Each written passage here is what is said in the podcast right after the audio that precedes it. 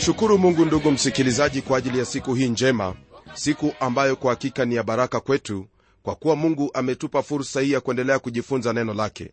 Ni imani yangu kwamba bwana mungu amekuwa pamoja nawe na kadri ya vile ambavyo tumeendelea kujifunza neno lake umeendelea kufahamu kwamba kwa hakika kiburi kina gharama kubwa sana ambayo hakuna mwanadamu yeyote angelipenda kulipia iwapo angelijua matokeo yake. Lakini jambo la kushangaza rafiki msikilizaji ni kwamba mara nyingi watu hawafikirii jambo hilo bali wao huendelea katika kiburi chao na mwishowe huanguka kama vile neno la mungu linavyotufundisha katika kile kitabu cha mithali sura ya 16 aya ile ya tano ambayo yasema hivi kila mwenye moyo wa kiburi ni chukizo kwa bwana hakika hatakosa adhabu. Tena kwenye sehemu hii kwenye aya ya 18 neno la bwana latuambia kwamba kiburi hutangulia uangamivu na roho yenye kutakabari hutangulia maanguko kwa hivyo ndugu msikilizaji kiburi ni jambo ambalo wafaa kujiepusha nalo kabisa maana usipofanya hivyo kwanza utachukiwa na bwana na mwishowe utaanguka maanguko ambayo hautayapendelea hata kidogo. Kama vile nimekuwa nikisema tangu hapo awali kwamba hauna hasara yoyote ndugu yangu iwapo utatembea katika unyenyekevu na mungu wako. Twaendelea na somo letu siku hii ya leo katika kitabu hiki cha danieli sura ya tano aya ile ya 20 hadi ile aya ya 31 ambayo pia ni aya ya kumalizia sura hii ya tano. Ningelipenda kukukumbusha kwamba kwenye sura hii ya tano tuliona jinsi huyu belteshaza ambaye alikuwa akitawala kwa niaba ya baba yake alivyofanya karamu na kutumia vyombo ambavyo baba yake nebukadreza alivichukua kutoka katika hekalu huko yerusalemu. Ni wakati huo ndugu msikilizaji walipokuwa wakiendelea na karamu yao na kunywea katika vile vyombo vilivyotoka katika hekalu ndipo vikatokea vidole vya mkono wa mwanadamu vikaandika katika chokaa ya ukuta wa nyumba ya enzi ya mfalme mahali palipo kikabili kinara naye mfalme akakiona kitanga cha ule mkono ulioandika. Huyu mfalme kama vile unavyofahamu alifadhaishwa sana na kuangaika kuhusu jambo hilo. Aliwaita wale wakaldayo na wachawi ili kwamba wamtafsirie maandiko yale lakini hawakuweza hata kidogo. Ndipo malkia ambaye hasa alikuwa ni mke wa nebukadreza babu yake alifika na kumwambia habari za danieli kwamba danieli ni mtu aliyekuwa mwenye hekima na akili nyingi sana na zaidi ya yote alikuwa na roho ya miungu ndani yake. Naam danieli alipoitwa na kuambiwa kwamba iwapo atasoma yale maandiko na kumpa mfalme tafsiri ile basi atafanyika kuwa ni mtawala wa tatu katika ufalme huo. Lakini danieli alikataa zawadi za mfalme na kabla ya kusoma yale maandiko kwenye ukuta na kumpa tafsiri ile kwanza alimhubiri. Haya ndiyo ambayo twayapata kwenye ile aya ya 17 ya hiki kitabu cha danieli sura ya 5 hadi ile aya ya 24 nalo neno lake bwana lasema hivi. Ndipo danieli akajibu akasema mbele ya mfalme zawadi zako zishike wewe mwenyewe na dhawabu zako mpe mtu mwingine. Walakini nitamsomea mfalme maandiko haya na kumjulisha tafsiri yake kwa habari zako ee mfalme mungu aliye juu alimpa nebukadreza baba yako ufalme na ukuu na fahari na utukufu. Na kwa sababu ya ule ukuu aliompa watu wa kabila zote na mataifa na lugha wakatetemeka na kuogopa mbele yake. Aliyetaka kumuua alimuua na aliyetaka kumwacha hai alimwacha hai. Aliyetaka kumtukuza alimtukuza na aliyetaka kumshusha alimshusha. Lakini moyo wake ulipoinuliwa na roho yake ilipokuwa ngumu akatenda kwa kiburi aliuzuliwa katika kiti chake cha enzi nao wakamwondolea utukufu wake. Akafukuzwa mbali na wanadamu moyo wake ukafanywa kuwa kama moyo wa mnyama na makao yake yalikuwa pamoja na punda mwitu. Akalishwa majani kama ng'ombe mwili wake ukalowa maji kwa umande wa mbinguni hata alipojua ya kuwa mungu aliye juu ndiye anayetawala katika ufalme wa wanadamu na ya kuwa humweka juu yake yeye amtakaye awaye yote na wewe mwanawe e belshaza hukujinyenyekeza moyo wako ijapokuwa ulijua hayo yote. Bali umejiinua juu ya bwana wa mbingu nao wamevileta vyombo vya nyumba yake mbele yako na wewe na wakuu wako na wake zako na masuria wako mmevinywea. Nawe umeisifu miungu ya fedha na ya dhahabu na ya shaba na ya chuma na ya mti na ya mawe wasioona wala kusikia wala kujua neno lolote na mungu yule ambaye pumzi yako i mkononi mwake na njia zako zote ni zake hukumtukuza. Ndipo kile kitanga cha ule mkono kikaletwa kutoka mbele zake na maandiko haya yameandikwa. Ndugu msikilizaji ujumbe aliyouhubiri danieli ulikuwa wenye uwezo na mwelekeo. Alimwambia belshaza kwamba mungu alimpa nebukadreza ufalme na akamfanya kuwa mtawala mwenye mamlaka ambaye hakuna yeyote angeliweza kumuuliza chochote.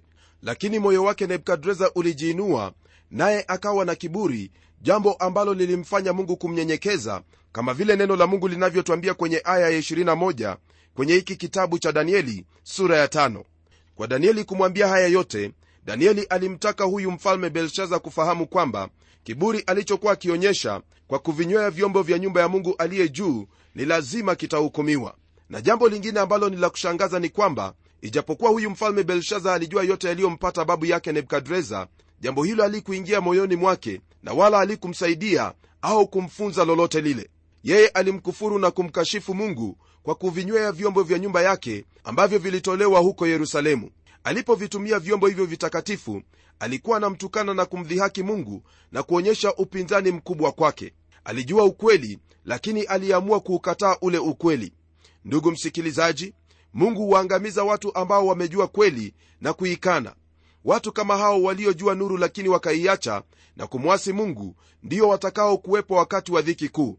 Pamoja na hiyo ndugu msikilizaji hili ndilo ambalo twalipata kwenye hiki kitabu cha warumi sura ile ya kwanza kwanzia hiyo aya ya18 ambayo yanena kuhusu watu waliojua kweli lakini wakaikataa kweli hiyo.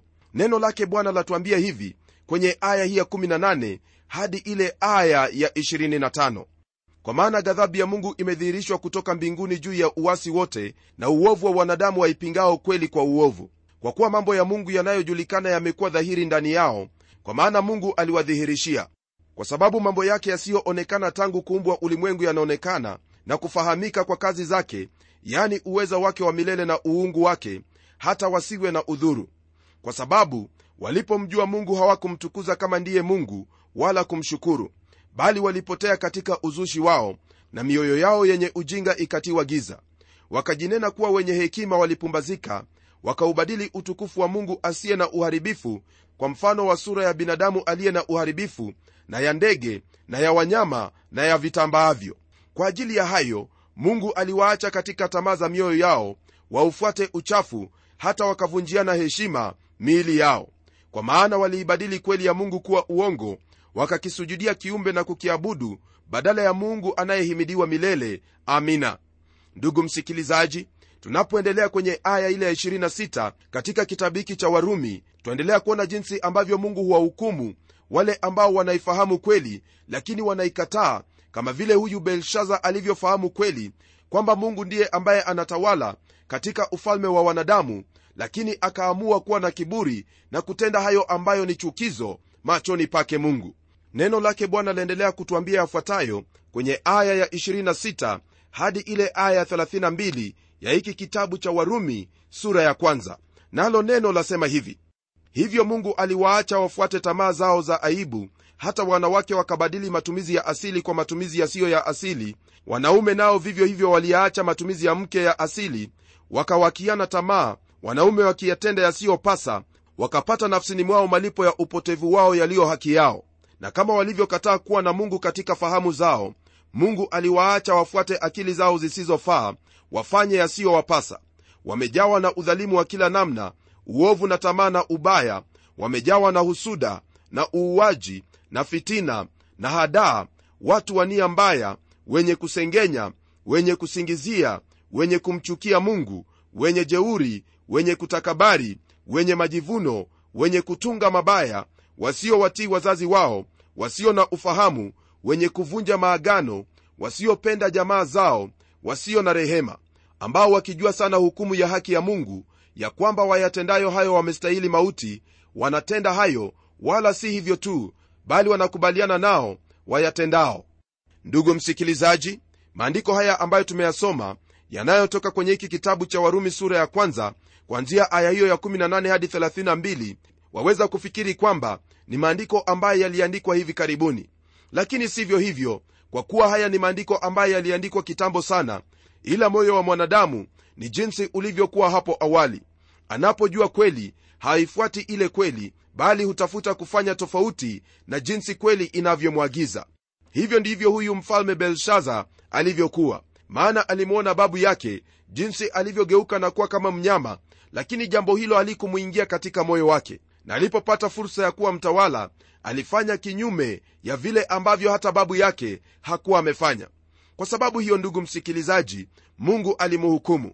Naam hili ni jambo ambalo latufahamisha kwamba iwapo rafiki msikilizaji wafahamu kweli na ukose kutenda kweli hiyo basi wewe mungu atakuhukumu kwa maana kile ambacho kipo ni kwamba umejua kweli na kuikataa kweli.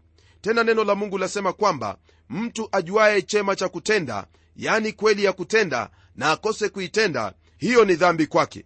Je msikilizaji wangu kuna mambo ambayo unafahamu kuwa ni kweli lakini umeyakataa? Yani umeamua kwamba hautayatenda? Unapofanya hivyo basi neno la mungu lasema kwamba hukumu ya mungu ya haki itakuwa juu ya maisha yako. Ndugu yangu hauna njia yoyote ya kukwepa hukumu yake mungu ila kumtazama huyo mungu na kumwomba akusamehe kwa njia hiyo ya bwana yesu kristo aliyemwaga damu yake pale msalabani ili wewe pamoja nami tupate msamaha na ondoleo la dhambi katika maisha yetu. Kumbuka kwamba unapokataa kweli kwamba yesu kristo ndiye mwokozi na kwamba alikufa pale msalabani ili yakuokoe wewe wewe utakuwa umejua ile kweli na kuikataa. Na unapokataa kweli rafiki yangu basi ni lazima utaukubali uongo ambao upo katika ulimwengu huu. Katika siku zile za mwisho watu kama hawa ambao tumetajia ambao walijua nuru lakini wakaiacha na kumwasi mungu ndiyo watakuwepo wakati wa dhiki kuu. Paulo anaandika na kusema katika kitabu cha wathesalonike wa pili sura ile ya pili aya ile ya 9 hadi 12 akisema yafuatayo. Yule ambaye kuja kwake ni kwa mfano wa kutenda kwa shetani kwa uwezo wote na ishara na ajabu za uongo na katika madanganyo yote ya udhalimu kwa hao wanaopotea. Kwa sababu hawakubali kuipenda ile kweli ili wapate kuokolewa kwa hiyo mungu awaletea nguvu ya upotevu wa uamini uongo ili wahukumiwe wote ambao hawakuiamini kweli bali walikuwa wakijifurahisha katika udhalimu. Ndugu msikilizaji danieli alimwambia belshaza jinsi ambavyo mungu hutenda naye paulo kwa roho mtakatifu anathibitisha jambo hilo. Bwana wetu yesu kristo alisema kuhusu jambo hili waziwazi katika kile kitabu cha yohana sura ya 5 aya ile 43 akisema hivi mimi nimekuja kwa jina la baba yangu wala ninyi hamkuniamini mwingine akija kwa jina lake mwenyewe mtampokea huyo. Rafiki msikilizaji unapofahamu kweli kaa katika kweli hiyo na kweli hiyo siyo mwingine bali ni yesu kristo. Maana kristo alisema kwamba yeye ndiye njia kweli na uzima. Iwapo utaamua kuikataa kweli hiyo basi hautakuwa na lingine ila kugeuka na kuamini uongo kama vile neno hilo la mungu limetwambia katika kitabu hicho cha wathesalonike sura ya pili aya hiyo ya 9 hadi 12 ndugu msikilizaji katika nchi ya ujerumani watu walimpokea hitler na kukataa neno la mungu. Wakati mwanadamu anapolikataa neno la mungu yeye hujiacha wazi ili mafundisho ya uongo na udanganyifu yapate kuingia. Hiyo ndiyo sababu tunasikia mara kwa mara kwamba kuna watu wanaomwabudu shetani na mapepo yake. Mambo haya ni mambo ambayo yapo na hata kuna watu wengi ambao wanaabudu kwa siri na wengine katika nchi zingine wanaabudu waziwazi. Nam kwa nini wafanye hivyo? Wanafanya hivyo kwa sababu wao walijua kweli lakini wakaikataa kweli hiyo. Na mtu anapokataa kweli hiyo kama vile nimesema hapo awali msikilizaji wangu yeye hukumbatia uongo. Siku hizi zetu za leo rafiki yangu hasa kwako wewe uliyemhubiri unahitaji kufundisha neno lake mungu. Watu wamehubiriwa na kusikia mengi juu ya mawazo ya mwanadamu lakini kitu ambacho kinatakiwa kwa wakati huu ni kujua mawazo yake mungu. Hilo ndilo jambo la muhimu pekee na wala siyo mambo mengine yoyote yale. Danieli alimaliza ujumbe wake kwa kumwambia belshaza kwamba maandishi yale yalikuwa yametoka kwa mungu ambaye yeye belshaza alikuwa amemdhihaki na kumdharau. Hapa ndugu msikilizaji tunaona kwamba mfalme huyu alikuwa na nafasi ya kupokea nuru ya kweli ili aiache njia zake mbaya lakini yeye mwenyewe hakufanya chochote kuhusu hayo ambayo danieli alikuwa amemtahadharisha kwayo. Ndugu msikilizaji tunapogeukia aya ya 25 kwenye hiki kitabu cha danieli sura ya 5 twaingia kwenye kipengele hiki ambacho chanena kuhusu danieli kuyasoma yale maandiko ukutani na pia kuweza kutafsiri. Neno lake bwana lasema hivi kwenye aya ya 25 na 26 na maandiko yaliyoandikwa ni haya. Menemene tekeli na peresi na tafsiri ya maneno haya ni hii. Mene mungu ameuhesabu ufalme wako na kuukomesha. Ndugu msikilizaji maana ya mene ni kuhesabu. Kwa kuwa imerudiwa maana yake ni hesabu hesabu. Katika zaburi ya 90 aya ile ya 12 neno lake bwana latuambia hivi. Basi utujulishe kuzihesabu siku zetu tujipatie moyo wa hekima. Ndugu msikilizaji ni mungu tu ajuaye ni lini wakati wetu utakapomalizika nam na iwapo hivyo ndivyo ilivyo basi ni vyema wewe utembee na mungu wako katika unyenyekevu yani huyo mungu wa israeli na ufuate kweli ambayo amekufunulia katika neno lake. Pasipo kufanya hivyo basi huenda utaishia kama vile huyu mfalme belshaza alivyoishia. Neno lake bwana aliendelea kutupa tafsiri ya maandiko hayo katika aya ya 27 kwa kusema hivi tekeli umepimwa katika mizani nawe umeonekana kuwa umepunguka rafiki msikilizaji maana ya hilo neno tekeli ni uzito au uzani. Babeli ilipowekwa kwenye mizani ya mungu walionekana kuwa wamepungua. Wao walikuwa wepesi. Sasa mungu aliyeinua babeli ataiangusha kwa sababu hawakufikia kiwango hicho ambacho aliwataka kufikia.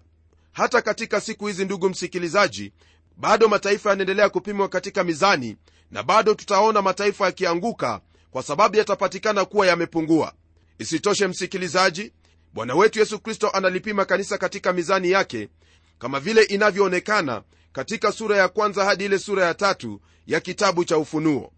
Kwenye aya ya 28 katika kitabu hiki cha danieli sura ya tano neno lake bwana laendelea kwa kusema hivi peresi ufalme wako umegawanyika nao wamepewa wamedi na waajemi. Ndugu msikilizaji maana ya neno hilo peresi ni kugawanyika. Sasa ufalme wa babeli utagawanyika na kupewa wamedi na waajemi. Hiyo ni kusema kwamba kile kichwa cha dhahabu kinaondolewa na ni wakati wa mikono ile ya fedha pamoja na kifua cha fedha kutoa mamlaka. Mungu ndiye mtawala katika dunia hii msikilizaji naye ndiye ambaye huamua ni tawala ipi ambayo itatawala na ni kwa muda upi. Ezekieli aliandika na kusema yafuatayo katika sura ya 21 aya ile ya 27 nitakipindua nitakipindua nitakipindua hiki nacho hakitakuwa tena hata atakapokuja yeye ambaye ni haki yake nami nitampa. Ndugu msikilizaji mungu ataendelea kuzipindua falme za dunia hii mpaka kristo atakapokuja. Kwenye aya ile ya 29 neno lake bwana laendelea kwa kutwambia hivi. Ndipo belshaza akatoa amri nao wakamvika danieli mavazi ya rangi ya zambarau wakatia mkufu wa dhahabu shingoni mwake wakapiga mbiu kutangaza habari zake ya kwamba yeye ni mtu watatu katika ufalme. Rafiki yangu hapa twaona kwamba danieli alifanywa kuwa mtu watatu katika ufalme. Sababu ya jambo hili ni kwamba belshaza alikuwa chini ya baba yake kiutawala yani yule nebonidas ambaye ndiye aliyekuwa mwana wa nebukadreza yule mfalme mkuu. Hivyo belshaza ndiye aliyekuwa wa pili katika utawala ule. Kwenye aya ya 30 msikilizaji twaingia kwenye kipengele cha mwisho ambacho chahusu babeli kuanguka usiku huo huo baada ya danieli kutafsiri yale maandiko yaliyokuwa pale ukutani. Neno lake bwana lasema hivi kwenye aya hizi mbili za kumalizia sura hii ya tano yani aya hii ya 30 na 31 nalo neno lasema hivi usiku huo huo belshaza mfalme wa wakaldayo akauawa na dario mmedi akaupokea ufalme naye umri wake alikuwa na miaka sitini na miwili. Ndugu msikilizaji wakati huo wa karamu wamedi walikuwa wanaingia mjini kupitia mtaro uliokuwa unaleta maji mjini. Kama tulivyosema hapo awali kulikuwa na mto ulioleta maji mjini lakini kitu walichofanya ni kuuziba na maji yakarudi katika mto frati. Jemedari goburaya na jeshi lake walitumia njia hiyo kuingia katika mji na kuelekea kwenye jumba la kifalme. Historia yathibitisha jambo hilo kwa kuwa inatuambia kwamba hata walinzi waliokuwepo hawakujua kwamba tayari mji ulikuwa umetekwa hadi wakati ambapo jeshi la adui lilipokuwa limeingia katika mji huo. Belshaza aliuawa kwa kuwa alikuwa amepimwa katika mizani ya mungu na kupatikana kwamba amepungua. Fahamu kwamba msikilizaji kwenye kile kitabu cha warumi sura ya tatu aya ya 23 neno lake bwana latuambia hivi kwa sababu wote wamefanya dhambi na kupungukiwa na utukufu wa mungu. Ndugu msikilizaji sisi ni kama manyoya katika mizani ya mungu. Iwapo twaweza kuwa na wazo hilo la kufikiri kwamba tuna haki mbele zake mungu. Lakini mungu ametupa uokovu kwa njia ya kumwamini yesu kristo.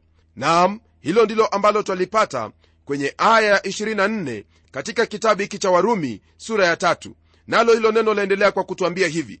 Wanahesabiwa haki bure kwa neema yake kwa njia ya ukombozi ulio katika kristo yesu. Ndugu msikilizaji hauna haja ya kujaribu kusimamisha haki yako mbele zake mungu na huku mungu amekufanya kuwa haki kwa kuwa sote kama wanadamu tulipungukiwa kwa sababu ya kutenda dhambi katika maisha yetu. Kwa sababu belshaza alimkataa mungu basi aliuawa maana hiyo ndiyo ambayo ilikuwa hukumu yake.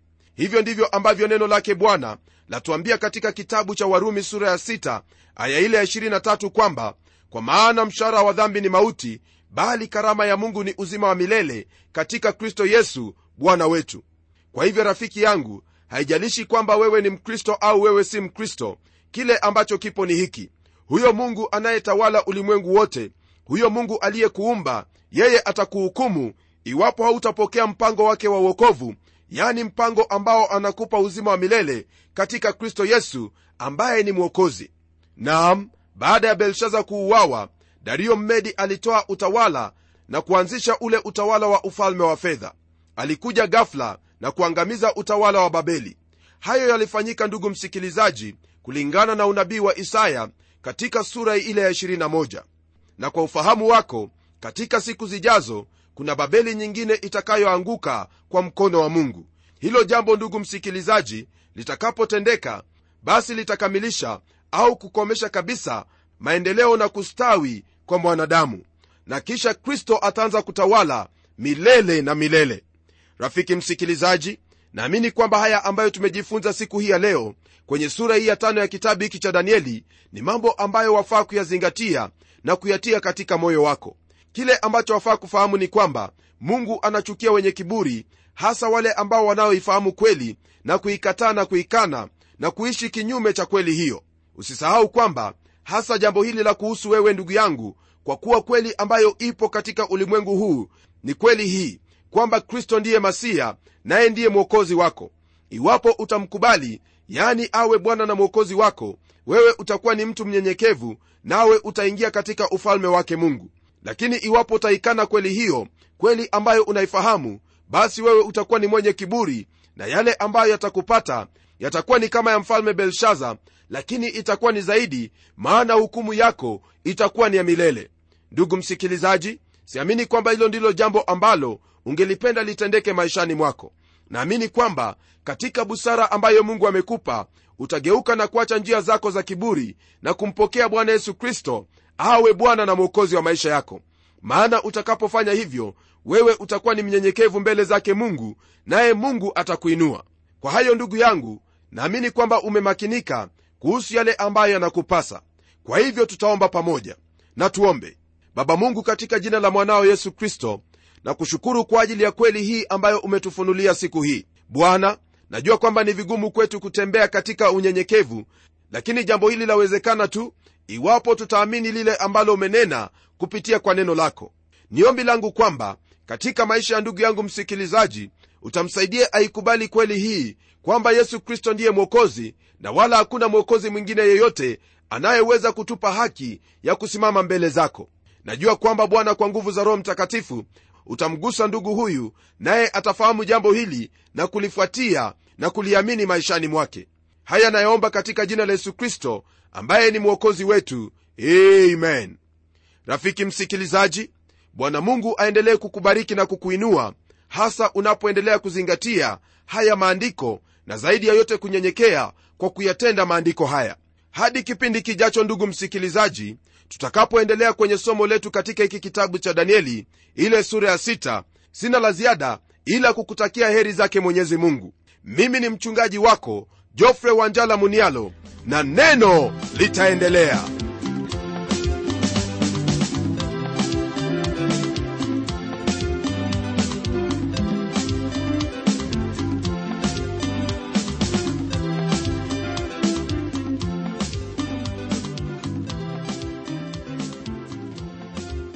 asante sana msikilizaji wangu kwa kuwa pamoja nasi. Na iwapo una jambo la kutuelezea au pengine ungependa vijitabu ambavyo vitakuinua kiroho tafadhali tuandikie barua ukitumia anwani ifuatayo. Kwa mtayarishi kipindi cha neno transworld radio. Sanduku la posta ni 21514 nairobi kenya. Kumbuka msikilizaji wangu unapotuandikia barua tafadhali jaribu kuandika jina lako na anwani yako vyema ili tuweze kukuhudumia vilivyo. Na hadi wakati mwingine ndimi mtayarishi wa kipindi hiki pamela umodo ambaye ninakuaga nikikutakia amani ya bwana. Neno litaendelea